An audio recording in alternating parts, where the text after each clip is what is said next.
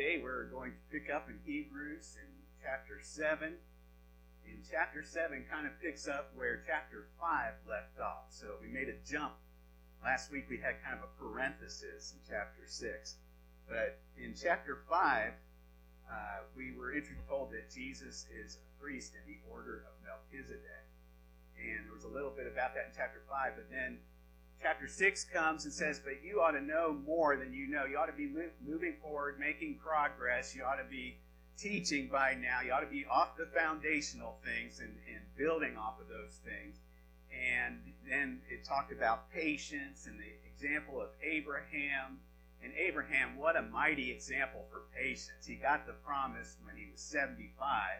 He didn't start to see it fulfilled until he was 100, 25 years later, although there were hints of it along the way. We'll see part of that in a little bit here. But patience, patience, and then it ended with hope at the end of chapter 6 that we have an anchor of the soul. How many people need hope in today's world? I mean, it's been a prayer of mine. Romans 15 13 says, May the God of hope fill you with all joy and peace in believing that you may abound in hope by the power of the Holy Spirit. It's a supernatural thing. We need to ask God to help us, strengthen us in our inner man, so we abound in hope. But these chapters in Hebrews are trying to give us the fuel, the wood for the Holy Spirit to ignite. And the hope is found in the high priest in the order of Melchizedek. And now you might think, well, the world is rocking right now. My world's rocking. What what's what's going to bring hope about the high priest? Isn't that Old Testament concept? And how's that apply?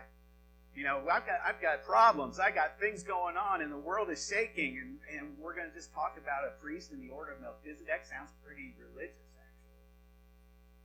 And uh, well, remember that the book of Hebrews was written to uh, some Jewish Christians, and their world was rocking.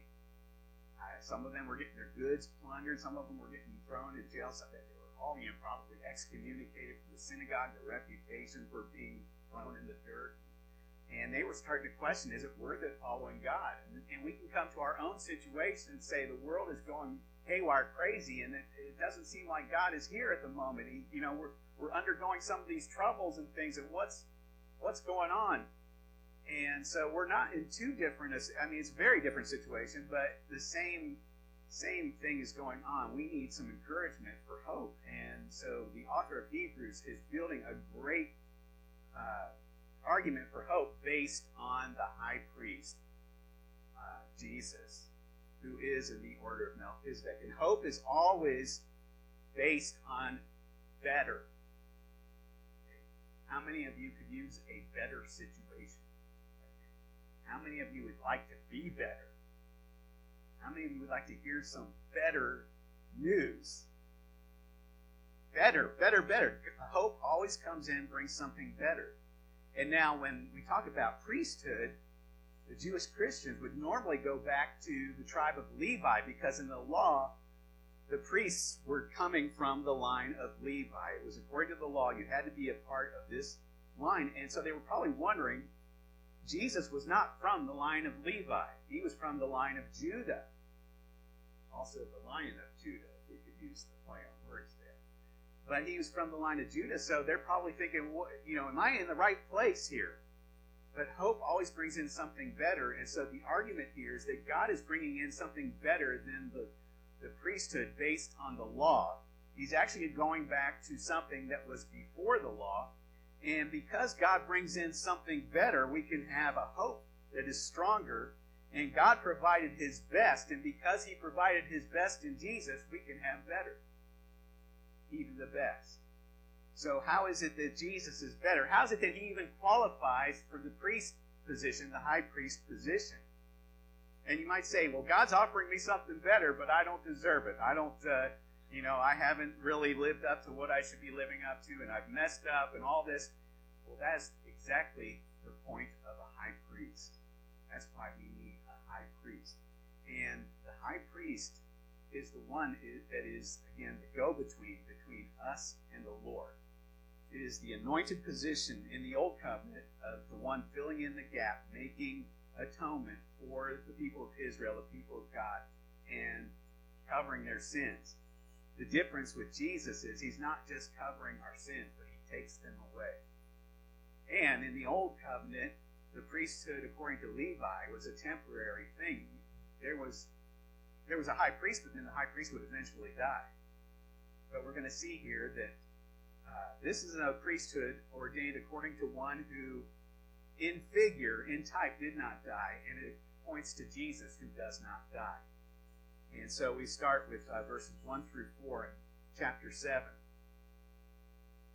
It says, For this Melchizedek, king of Salem, priest of the Most High God, who met Abraham returning from the slaughter of the kings and blessed him. Before we go further, we're going to look at that again. When he met Abraham in Genesis chapter 14, Abraham had just got finished slaughtering uh, kings of four nations that were coming after Sodom and Lot. He had to deliver Lot. He went through this great battle and he has victory. And then Melchizedek comes out to bless him. So Hebrews verse 2 To whom also Abraham gave a tenth part of all, first being translated, this is Melchizedek, first being translated king of righteousness, and then also king of Salem, meaning king of peace without father, without mother, without genealogy, having neither beginning of days nor end of life, but made like the Son of God, remains a priest continually. Now consider how great this man was, to whom even the patriarch Abraham gave a tenth of the spoils. All right, so let's go back to Genesis and see what happened here. Remember, Melchizedek, we are just told to consider how great a man this is. All right, so everybody consider how great a man this is. Melchizedek only was talked about in four verses in the Bible. It's amazing. There was no explanation. He just comes in and makes a cameo. You know, a cameo appearance. You know, you watch a movie and they tell you who the big stars are, but they don't tell you that there's a huge star that's going to make a short, brief appearance. And he comes in and makes a brief appearance, and the audience goes, "Oh, that's so so so," and, over. You know, maybe didn't even get listed in the credits, but that's a cameo. And uh, a cameo, you know, the draw of a cameo is that this person's pretty big and he's in our picture, right? Well, Melchizedek just made a cameo in the Old Testament scriptures, and it seemed like it could have been very, you know, not so significant. Only four verses written about him. But later on, the Holy Spirit comes in under the inspiration of the author, uh, inspiring the author of the New Testament. He comes in and gives two chapters of explanation to show just how big this man is. Let's consider how great he is. And we can also learn something about that. His appearance was very brief and yet very significant. And our appearance is very brief. And don't anyone ever think that you're insignificant.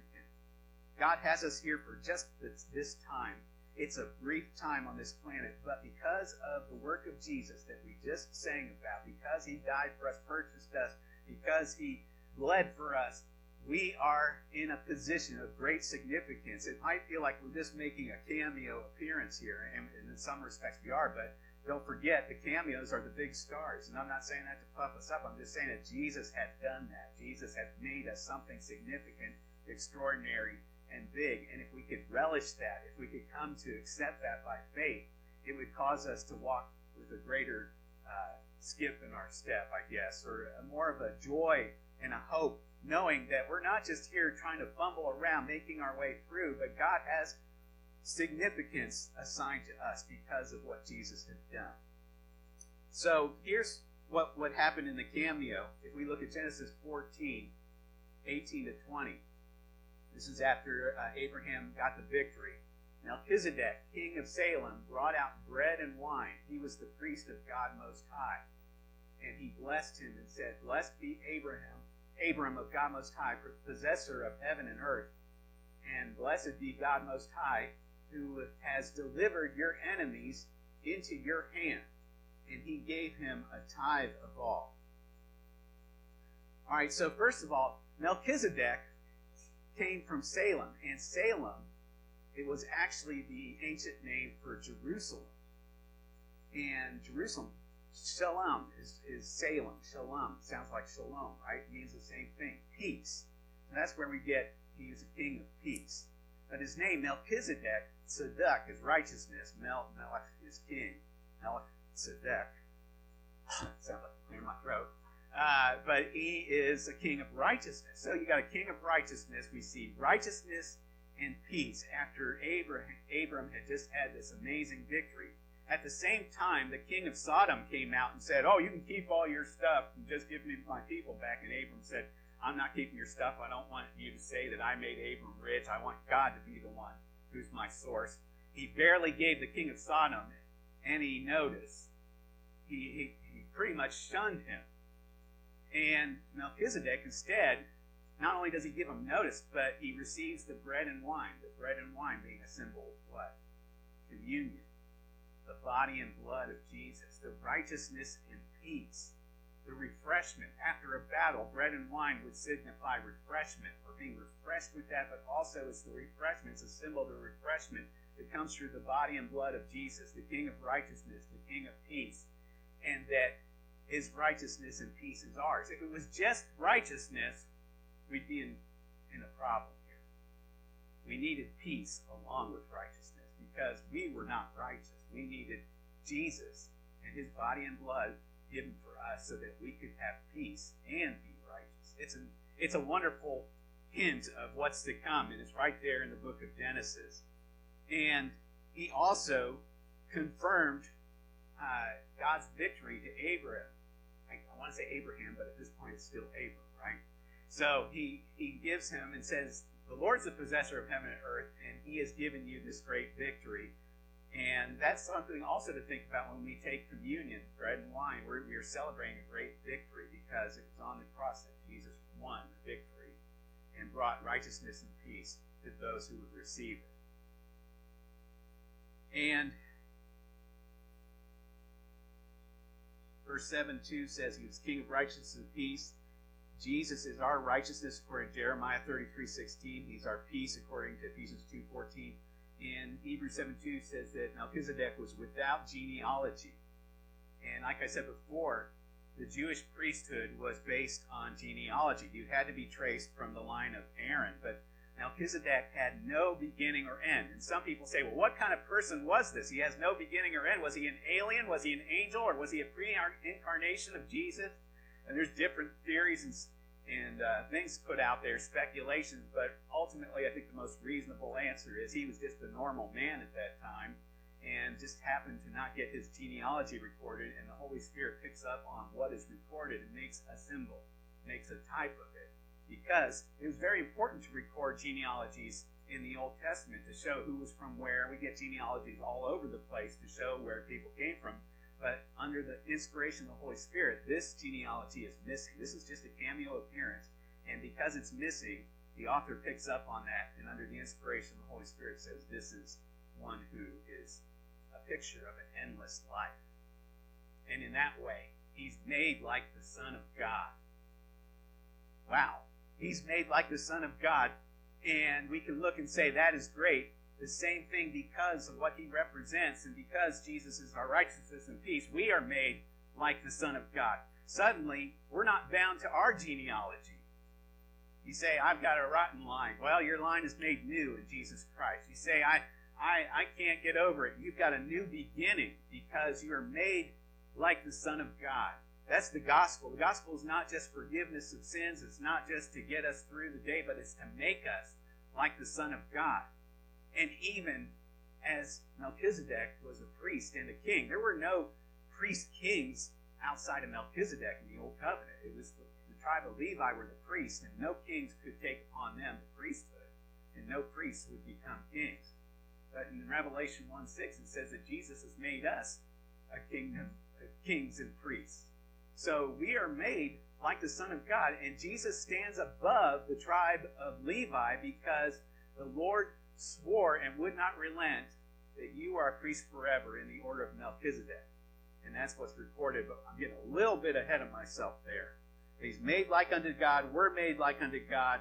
We're not bound to genealogy. We're not bound to the past, and we're not bound to death because we have an endless life in Melchizedek, in, in Jesus. And that's how we're made like the Son of God. But now it's turning it around saying, well, Jesus is also according to this order. And what's important about that? Abraham confirmed that it was important because Abraham gave him a tenth of everything. And this is uh, where a tithe comes from. The tithe, tithe means a tenth. And some people get uptight when you talk about tithing in church, but tithing is actually, it was part of the law, and the law has been fulfilled in Jesus Christ. We are not under law, but both the tithe and the Sabbath predate the law, as we can see with Abraham. Abraham willingly gave. Willingly gave. And this is something that tells us, just as this, this is actually, actually chapter 14, Genesis 14 has a lot of firsts. I talked about the, uh, the defeat over the kings. That's the first recorded war in the Bible. And it's the first record of a high priest. It's the first mention of Salem, which is Jerusalem, which will come back again and again. And it's the first mention of a tithe. All these things predate the law, and it shows that Abraham was willing to give and invest in this cameo appearance Melchizedek when he rejected the king of Sodom, who probably would stand as having a greater authority and power in the world, who was going to give him something. He refused to take something from the king of Sodom and instead opted to give willingly a tenth to the priest Melchizedek. And so it goes on in uh, verses 5 through 10, and we won't, uh, we won't go into 5 and 10, but I want to just give you a summary of what's happening there. The summary is, is that it talks about the tithing still. It talks about how the Levites actually tithe in Abraham. What? That's weird. How, how do you do that? Well, go back to Adam and Eve. You know, how Adam fell, and supposedly, uh, well, not supposedly, we all fell in Adam. We were in the loins of Adam, right? And so we were just going, sin passed on to the rest of mankind. We inherited something through Adam. The Levites were not yet born, the priests who would receive tithes from the people. They would actually be considered as tithing through Abraham to Melchizedek. No. what I'm saying is, the priesthood required a tithe. And that meant the priests were something special. But in figure, they themselves tithed through Abraham. So, in that sense, they are saying this is greater because even the priesthood who would receive tithes, who would be esteemed and honored, they, in a sense, through Abraham, are giving to this great high priest Melchizedek. So it's saying your your order of priesthood is, is fine for what it was, but this is something higher. Even your priesthood, through Abraham, tithe and gave to Melchizedek. And we just mentioned that, again, the tithing was not law based in this sense, it was willing. Some people say, why do I have to tithe? Is church membership pay my dues? No. Why did Abraham willingly give to Melchizedek? It's because he saw righteousness and peace. He saw the glory of God. He showed an investment in the kingdom. The reason we tithe, if we do it willingly, is because it is a faith act. It is a faith act and a worship act that we put our money where our mouth is, but really it's where our heart is. Jesus says, where your treasure uh, where your heart is. Let me make sure I don't get that messed up. Where your treasure is, there your heart will be also. And there's no greater test of where your treasure, your heart is, than your finances. Um, but Jesus doesn't just want our finances, He wants all of us. But a great test of faith in your finances. And tithing is a way of showing worship in a faith act. Trusting God, saying, I know that God is my source and that God will use this and it'll be a blessing. And then we have a lot we could go into, we're not going to, but you get blessed in return. It's a great spiritual thing to do. All right, so um, Levi tithe through Abraham, and all of this is pulling the Hebrews into an argument of Christ is the better high priest, the better high priest. So verse 11 in Hebrews chapter 7. Therefore, if perfection were through the Levitical priesthood, for under it the people received the law, what further need was there that another priest should rise according to the order of Melchizedek and not be called according to the order of Aaron? Levi came from Aaron. So why why did we need this high priest? It's because there was a need. The law was inadequate in restoring us to fellowship with God. And the law was about outward things ceremonies, cleansings, observances. In righteousness and peace, we're talking about Melchizedek, we're talking about inward things. And no matter what you did as far as an outward act of the law, it could not change your inward part.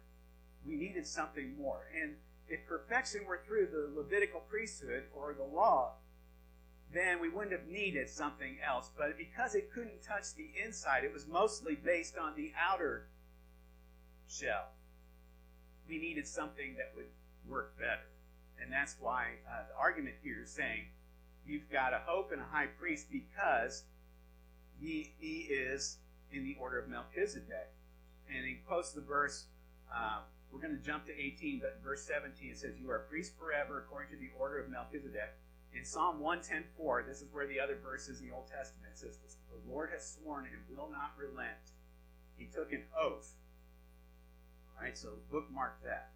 In verse 18 and 19, it says, For on the one hand, there is a nulling of the former commandment because of its weakness and unprofitableness. For the law made nothing perfect. On the other hand, there is the bringing in of a better hope through which we draw near to God. Okay, so here's the double blessing associated with Melchizedek. And again, now you might be saying, why is he talking about hope and Melchizedek and priesthood? Again, our world is rocking. We need some kind of help. And this is what we're getting at.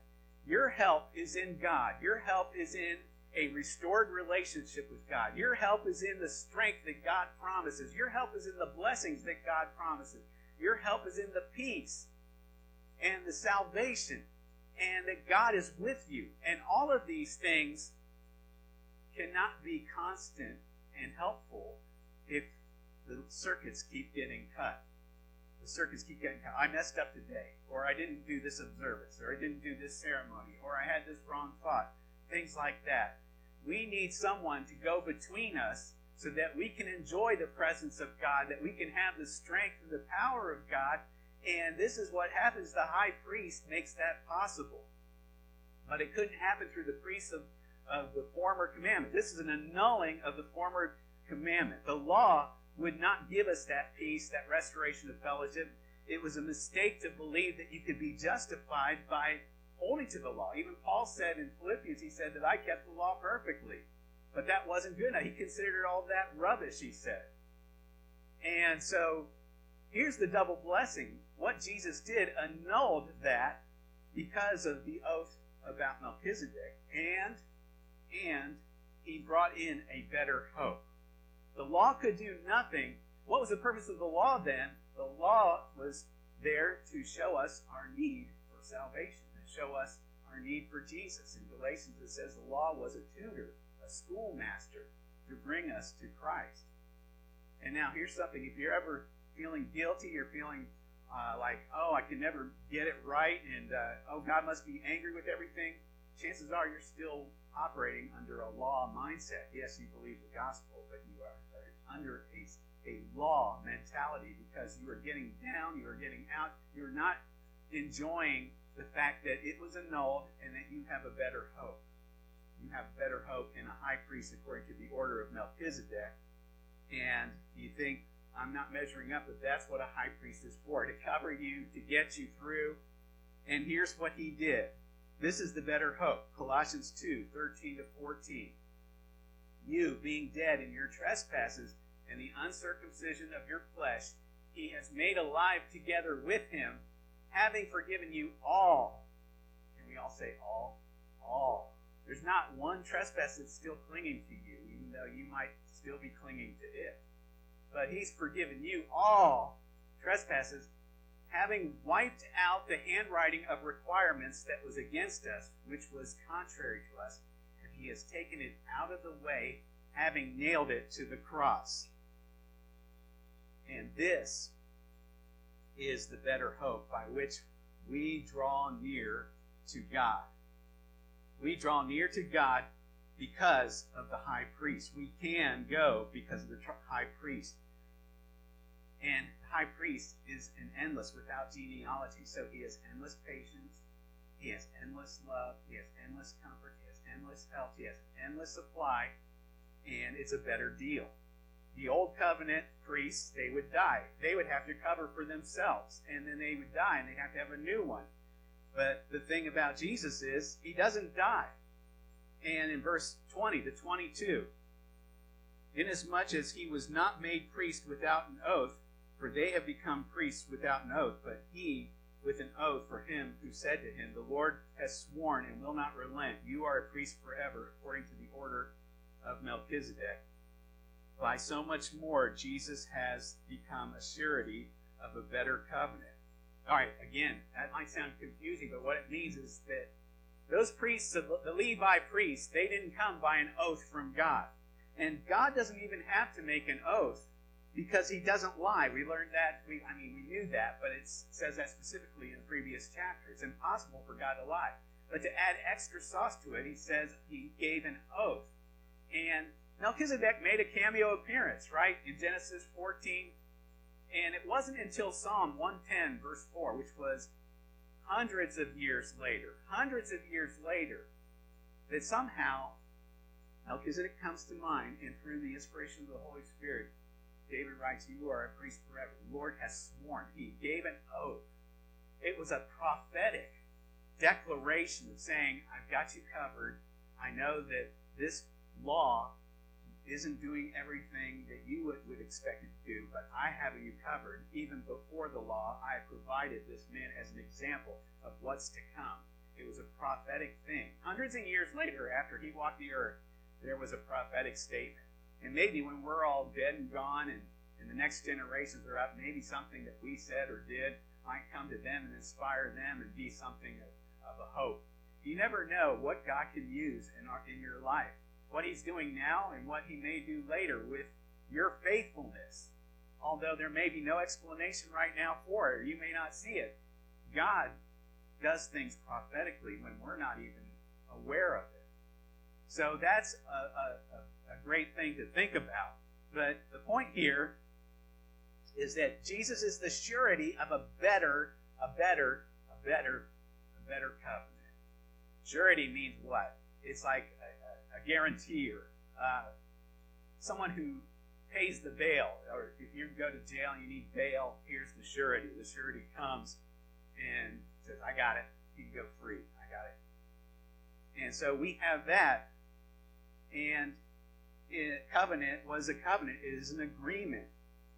And the agreement of the new covenant is incredibly blessed and full of blessing and full of privilege and full of power and help and grace for us, and so much that we don't normally consider or take into account. And that's why we walk around with little hope sometimes because we're not taking advantage of the agreement and what Jesus as the uh, guarantee the surety provided for us. You say, Well, I want to know more about that. Well, that's what next week is when we go into chapter 8 about the better covenant. Entails. But first thing you understand is that this better covenant made a way for us to have connection with God, to be restored in fellowship, and to receive all we need from Him because we have a high priest. And it's not an imperfect high priest that can mess up or die it's one who is everlasting in the order of Melchizedek. So, verse 23 to 25 draw this out to a better clarity, I think. Says in verse 23 By so much more, Jesus has become a surety of a better covenant. Also, there were many priests because they were prevented by death from continuing. But he, because he continues forever, has an unchangeable priesthood. Let's go to 24 and 25.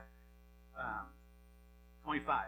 Therefore, he is also able to save to the uttermost those who come to God through him, since he always lives to make intercession for them.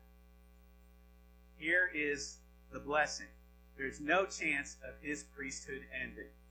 We don't need to fear a change in the guard. Joseph had a good Pharaoh in the book of Genesis, but Moses had a bad Pharaoh. Uh, there's always a change in leadership. Sometimes we've had good leaders, and there's a change in leadership. And it's just, it can be unnerving. The next vote, uh, the next life situation, whatever it is, but Jesus is our high priest forever. There's no changing it. There's no taking it away. There's no voting him out. There's no assassin's bullet going to take him. There's no change of mind for him because he is a priest in the order of Melchizedek. The Lord swore an oath. It's impossible for the Lord to lie, but he swore an oath. According to himself, this one is going to cover be there for all time. It's never ending. That means it's uninterrupted, flawless function. That you have someone who is interceding for you and always interceding for you, always before the throne, so that we can have the uninterrupted, flawless function of a life in God, in a relationship with God, fellowship with God, and it doesn't have to diminish or ever be interrupt, cut off. And when we were in Missouri, uh, we couldn't get cable internet, so we had to look into satellite internet. You ever have satellite internet? You know it's more expensive than cable, and you have limited data. And so this was like, oh well, it's better than nothing. So we had limited data, but I always had to be fearful about: do I have enough for this? Do I have enough? And, and is it going to last enough for me to get this thing done and all that? And at the end of the month, when the data's getting down to a lower level, they start to slow the internet down to let you know you're getting close to the end. It's like you're always in this tension of, I, I got to be careful. I got to use this Why I got to really be on my toes and guards. And, and this is kind of, you know, how is under the law, under the old covenant. You know, am I am I doing everything right? Did I miss something here? Have I provided this? Have I have I not paid attention? All this stuff. But when we got cable, unlimited internet, all that stress is gone. It's like, oh, and this thing works great, it's fast, and it keeps going, and, and it's uninterrupted. And Jesus always lives to intercede for us. He's able to save to the uttermost, to the end. That means completion. There's something in your life you don't like, He's going to complete. He's going to perfect the work He has begun in you. Is there a situation that's not happening so well? He's going to save you to the uttermost. Whatever this situation does, whether it's resolved or whether it takes you out for a moment, you're still set because He always lives to intercede for you. He's going to save you to the uttermost. The whole point of the high priest, according to the order of Melchizedek, is that Jesus, He is still there. Do you, you feel like you messed up? He's still there. The high priest is your go between, He's the mediator. It's uninterrupted. It's under. Do you need help? He's still there. We have hope because He's still there, and it's never ended. He's not going anywhere. And you say, "Well, is He interceding for me? How can He's probably tired of me?" No, He's protecting His purchase. He shed His blood for you. He went to the cross. He humbled Himself and went to an obedient death in the blood, sweat, and tears of this world and suffered the corruption and misunderstanding and went through the greatest extreme measures of pain and separation from God. And it was because He loved us and purchased us. And now, is He going to forget us as He intercedes? He's protecting His purchase. It's not just the love for us, which would be enough, but it's also His own investment. He's purchased us, He's protecting us, He's seeing His investment through. He made an investment in us. He, he was the tithe on our behalf. So we give back to Him and we invest our life for Him. And this is the glory that He never stops. And you don't ever have to fear a change in the guard. You don't have to fear the imperfection or in, uh, the low quality of the Old Testament priesthood because this is the highest thing you could have. This is the better hope. And if you have this better hope, you can make it through today because He's with you. He doesn't die. He doesn't leave. He doesn't forget. He saves to the uttermost. The question is, will we go with him to the uttermost? Will we believe him for the uttermost? every day we're tempted to believe he's that's it. That was the end. My data has run out. It's tempting. It happens. But you know what? We're still here. He still has us going. And I'll bet you a year from now, the thing you thought had run out was restored, replenished. He, he got you back up. It's because he's seeing us through. This is a, a journey, but it's a victorious journey if we understand that the new covenant is for us and not against us. Our intercessor is for us and not against us. So the final verses 26 and 28 says, For such a high priest was fitting for us. Fitting for us. God knew exactly what we needed. He knew our, our weaknesses. And he knew what, what would make the void, fill the gap, and make up the, the difference. So he, he provided a high priest that was fitting for us, who is holy, harmless, undefiled, separate from sinners, and has become higher than the heavens, who does not need daily, as those high priests in the Old Testament, to offer up sacrifices, first for his own sins and then for his people. For he did once for all when he offered up himself. For the law appoints as high priests men who have weakness but the word of the oath, which came after the law, appoints the Son, who has been perfected forever. So you take the good news of all this that is, uh, you know, his qualifications of priesthood in this chapter we're talking about is that he was like Melchizedek. He has no beginning, no end. He's the king of righteousness and peace. But that endlessness is what we're ending on here. He endlessly endlessly intercedes for us.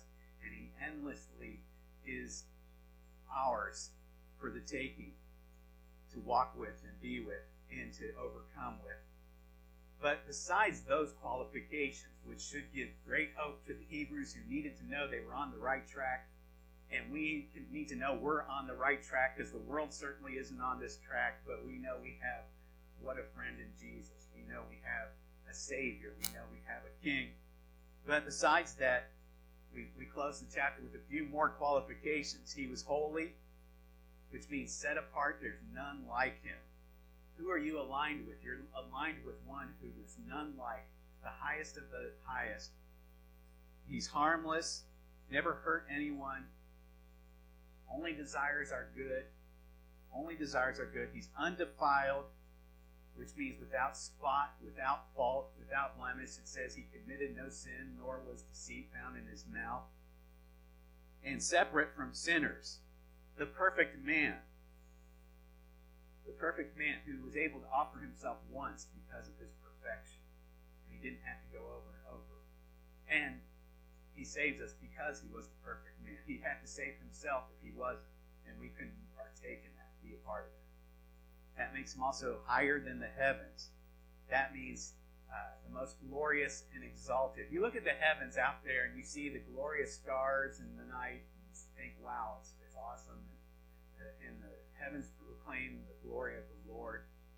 And He's above all that. He created that. He made that. He is the highest. And that's who we're in league with. And the world wants us to feel shame and persecute the Hebrews. They want to persecute us. They want to mock and things like that. We need to remember we're in league with the one who's higher than it all. And that makes us higher than it all. You see, we looked at those qualifications. We were not holy. We were not harmless. We were not undefiled. And we certainly weren't separate from sinners. And we were lower than the, some of us were lower than the lowest. But this one, this high priest, brings us into his qualifications. And it brings us, excuse me, brings us into a place that now we are holy. We are harmless, undefiled, separate from sinners, because we are in Christ. We are in Christ. And if we're not, we are becoming. All of this is because it's a high priest that was able to keep going and not just finish with the Old Testament customs and having to having their own lives, needing more help, and then coming to. Jesus needs no help. His life never comes to an end. He's fully engaged for us. He's not against us. And with a friend like that, with a Savior like that, we can endure and go with a greater hope, the hope that tethers us to the most holy places we looked at last week, the anchor of the soul, the hope that can get you through is the hope that Jesus cares, Jesus loves, and Jesus is interceding. And his whole work, his whole office, his whole function is so that we could be reconciled with God and in fellowship with him. It's ours if we'll take it. Will you take it? You can become even greater when you understand the grace that's involved in this in the new covenant, and that's what we're going to explore next week. The new covenant has changed everything, and yet so many times we live in this beat myself up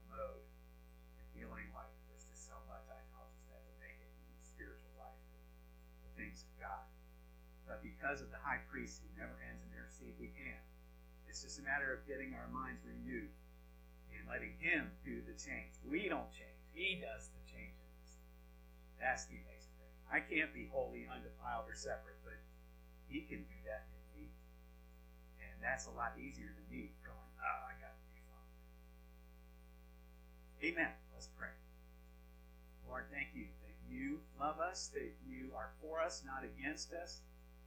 Thank you that we have your presence, your acceptance because of your priesthood, and that we are in fellowship with the living God, the mighty one, the Holy One of Israel, the one who's higher than all the heavens, and that will have all the glory in the end and even share that with us who never deserved it. So we give you praise and thank you for that. Help us, Lord, as we go into our week to know your presence, your intercession, and your encouragement in our lives to help us in these trying times. And may we bring others in as a result of your overflow in our lives. In Jesus' name, amen. Before we uh, sing the song,